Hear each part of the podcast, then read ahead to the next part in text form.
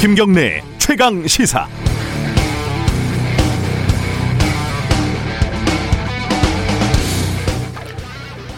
시흔한 살 최경혜 씨는 언니와 함께 경기도 동탄에 있는 쿠팡 물류센터에서 일용직으로 일했다. 언니는 1층, 동생은 4층, 근무 시간은 저녁 6시부터 새벽 4시까지 하루 일당은 10만 4,640원이었다. 1월 11일 새벽 기온은 영하 10.4도를 기록했다. 물류센터 작업장은 난방시설이 없었다. 회사는 10일 밤 10시쯤 핫팩을 하나씩 나눠줬다. 개인 핫팩이나 따뜻한 물을 반입하는 건 금지였다. 작업이 끝난 새벽 5시 무렵 언니는 화장실에서 쓰러진 동생을 발견했다.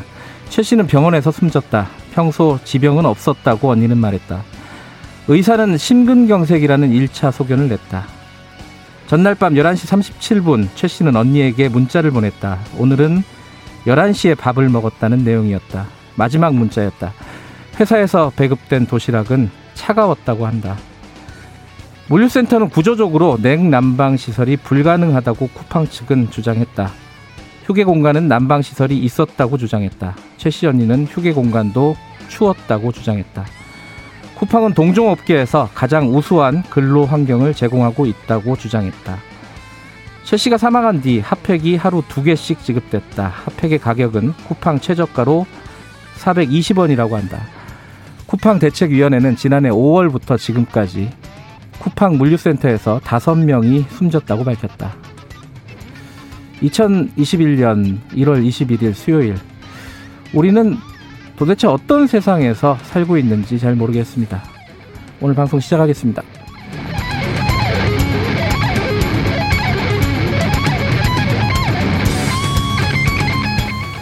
김경래 최강 시사는 유튜브 라이브 열려 있습니다. 실시간 방송 보실 수 있고요. 샵 9730으로 문자 기다립니다. 짧은 건 50원, 긴 건 100원이고요. 스마트폰 콩 이용하시면 무료로 참여하실 수 있습니다.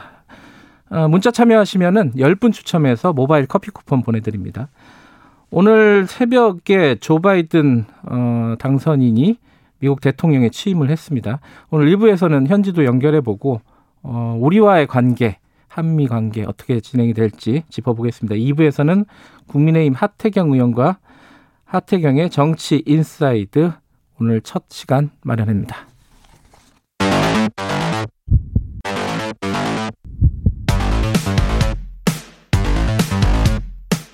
오늘 아침 가장 뜨거운 뉴스 뉴스 unboxing 네, 뉴스 unboxing 민동기 기자 나와 있습니다. 안녕하세요. 안녕하십니까. 그리고 한겨레 신문 하화영 기자 나와 계십니다. 안녕하세요. 네, 안녕하세요. 아, 저는 이게 핫팩 핫팩이란다. 그 쿠팡 관련된 기사를 읽으면서 어, 그런 생각이 들더라고요. 이제 동종업계에서 가장 좋은 노동 환경을 제공하고 있다. 네. 근데 그 말이 맞다면은 맞을 수 있는데 그러면 다른 데는 더 심하다는 얘기라서 그게 오히려 저는 좀 끔찍한 얘기더라고요. 그렇죠. 음. 그리고 근데 그런 동종업계에서 가장 좋은 그런 취지로 얘기를 한 것 자체가 저는 네. 좀 아니라고 생각을 합니다.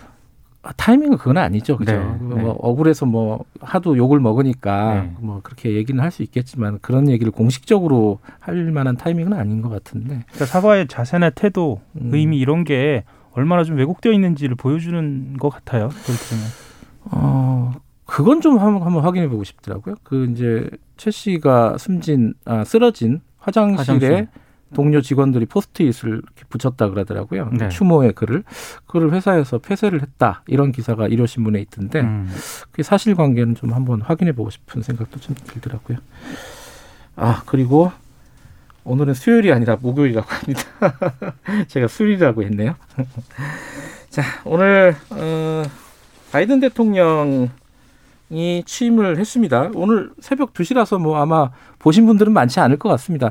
나중에 저희들이 좀 자세하게 다루긴 할 텐데, 어, 뭐, 저, 기사들을 한번 쭉 훑어보셨을 테니까, 네. 좀 눈에 띄는 대목이 좀 있었습니까? 민동기 기자는 어떤 게 가장 눈에 띄셨어요? 그러니까 바이든 대통령이 이 얘기를 했거든요. 예. 미국이 직면한 정치적 극단화와 백인 우월주의, 국내 테러리즘을 우리는 이겨낼 것이다. 이렇게 음. 얘기를 했습니다. 그러니까 이런 부분에 대해서는 상당 부분에 이제 방점을 두겠다라는 걸 좀 인상 깊게 봤고요. 네.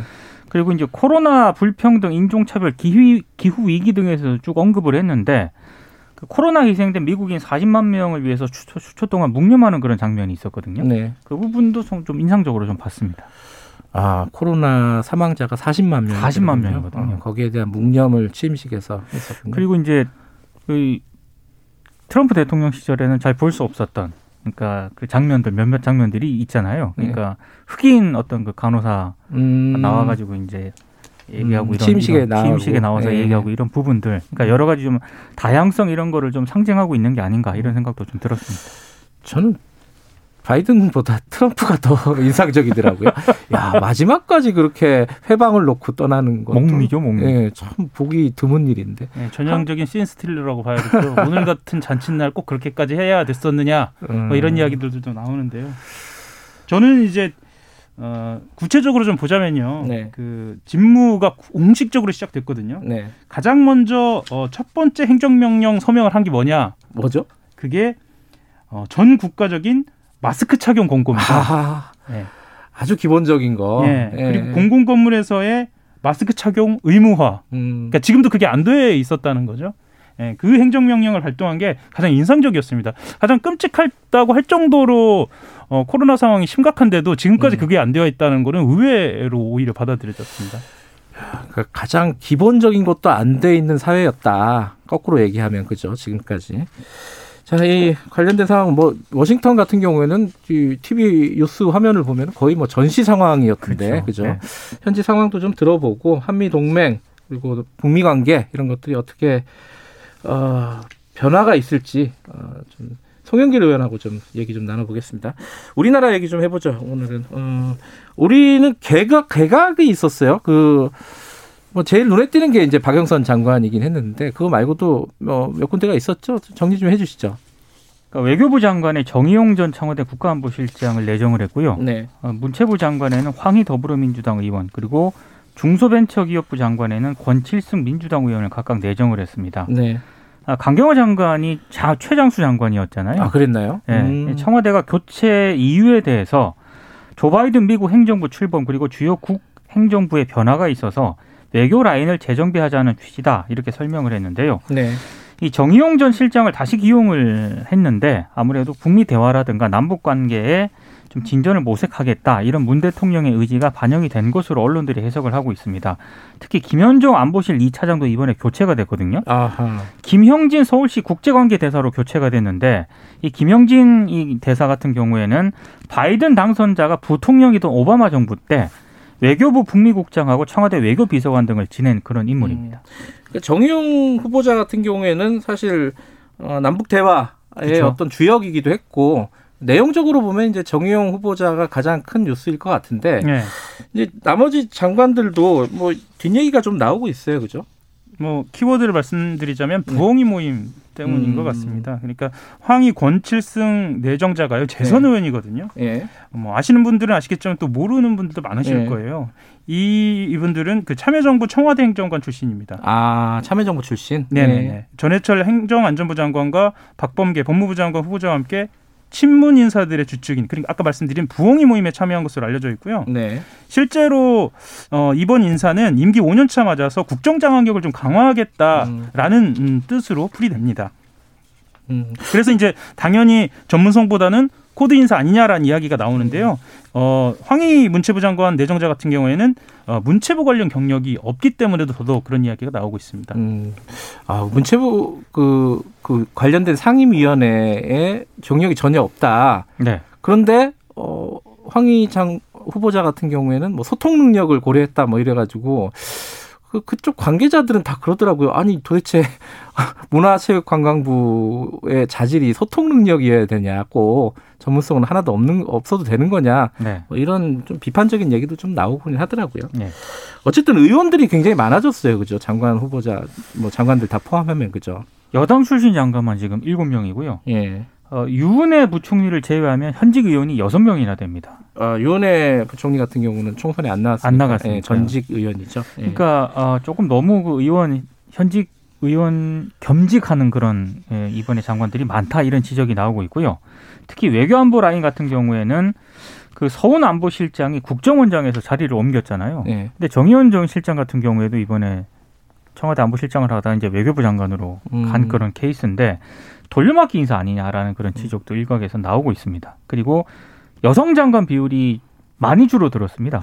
강영화 장관 나가고 박영선 장관 그렇죠. 나가고 이러면서요. 아, 아, 16.7%가 됐거든요. 원래 공약이 몇 퍼센트였죠? 여성 장관 30% 아, 공약이었습니다. 지금 반밖에 안 되는 거네요. 그러면. 이게 무너졌다라는 그런 지적도 나옵니다. 그렇군요. 어쨌든 뭐 이게 인사청문회 과정은 좀 지켜봐야 될 것 같고 이 개각이 있으면서 사실 그 큰 관심사 중에 하나는 박영선 전 장관이 됐죠. 이제 전 장관이 서울시장에 나오면서 이제 판이 완성이 됐다 대선판이 그렇게 볼 수 있는 거 아니겠습니까, 그죠? 예, 그렇죠. 이제 서울시장 선거 드디어 이제 뭐 대진표가 확정됐다 이런 이야기를 음. 하는데요. 네. 사실은 어제 예상보다는 박영선 장관의 퇴임이 주목을 받지는 못했습니다. 그래요? 예, 예, 예, 예. 그 별도의 이임식은 없었고요. 음. 그 2시에 대전청사에서 예정된 어, 중기부 확대 간부 회의 주재하면서 공식 일정 마쳤습니다. 음. 그러면서 이제 자신의 어, 그 SNS 등을 통해서 어, 자기의 어떤 사임의 변을 밝히기도 했는데요. 이제는 어, 여당에서 이제 박영선, 우상호 그리고 야당에서는 안철수, 오세훈, 나경원 등으로 어, 대진표가 확정이 된 거죠. 야당은 그보다 훨씬 많죠, 많기는. 네, 그죠? 맞아요. 제가 주요한 네. 분- 분들만 소개를 했- 했습니다. 뭐, 뭐 예. 3강 정도로 볼 수는 있을 것 같긴 한데 어쨌든 그거 말고도 굉장히 많습니다. 어, 어쨌든 앞으로 이제 선거가 어떻게 펼쳐질지는 어, 내내 얘기하겠죠. 그건 여기까지만 하고 이재명 지사 얘기 좀 잠깐 할까요? 이재명 지사가 재난지원금 자체적으로 뭐 10만 원씩 준다. 이건 어떻게 정리가 되고 있어요? 지금 논란이 좀 있었잖아요, 그죠? 네, 있었죠. 예. 그러니까 10만 원씩 2차 재난 기본 소득을 지급하겠다라고 발표를 했는데요. 예. 원래 이거를 그 발표를 하려고 했다가 음. 다시 민주당 내부에서 기류가 좀 안 좋으니까 온라인 기자회견을 열어가지고요. 어, 재난 기본 소득의 신속한 지급이 필요하다고 밝혔는데 다만 지급 시기와 관련해서는 민주당 지도부가 좀 신중하게 할 것을 권고를 했거든요. 예. 이걸 존중해서 방역의 지장을 초래하지 않는 선에서 가급적 빠른 시일 안에 결정을 하겠다 이렇게 얘기를 했는데 예, 민주당 지도부가 조금 충분히 좀 방역 상황을 고려해서 결정을 해달라고 일단 그런 입장을 전달한 상태입니다. 이게 이제 어 이른바 4차 재난지원금을 가지고 이낙연 대표, 이재명 지사, 정세균 총리 등이 약간의 어, 이견들을 보이고 있는 건데 네. 뭐 저는 이거는 그다지 어, 나쁘지 않다고 봐요. 왜냐하면 정책 갖고 싸우는 거라서요. 그죠? 네. 이 얘기는 저희들이 어, 3부에서 또 따로 어, 본격적으로 다룰 예정이니까 여기까지 하죠. 오늘 미국 소식이 좀 많이 남아 있어서 오늘 짧게 좀 정리하겠습니다. 여기까지 됐죠. 고맙습니다. 감사합니다. 민동기 기자 그리고 한겨레 신문 하호영 기자였습니다. 김경래 최강 시사 듣고 계시고요. 지금 시각은 7시 33분입니다.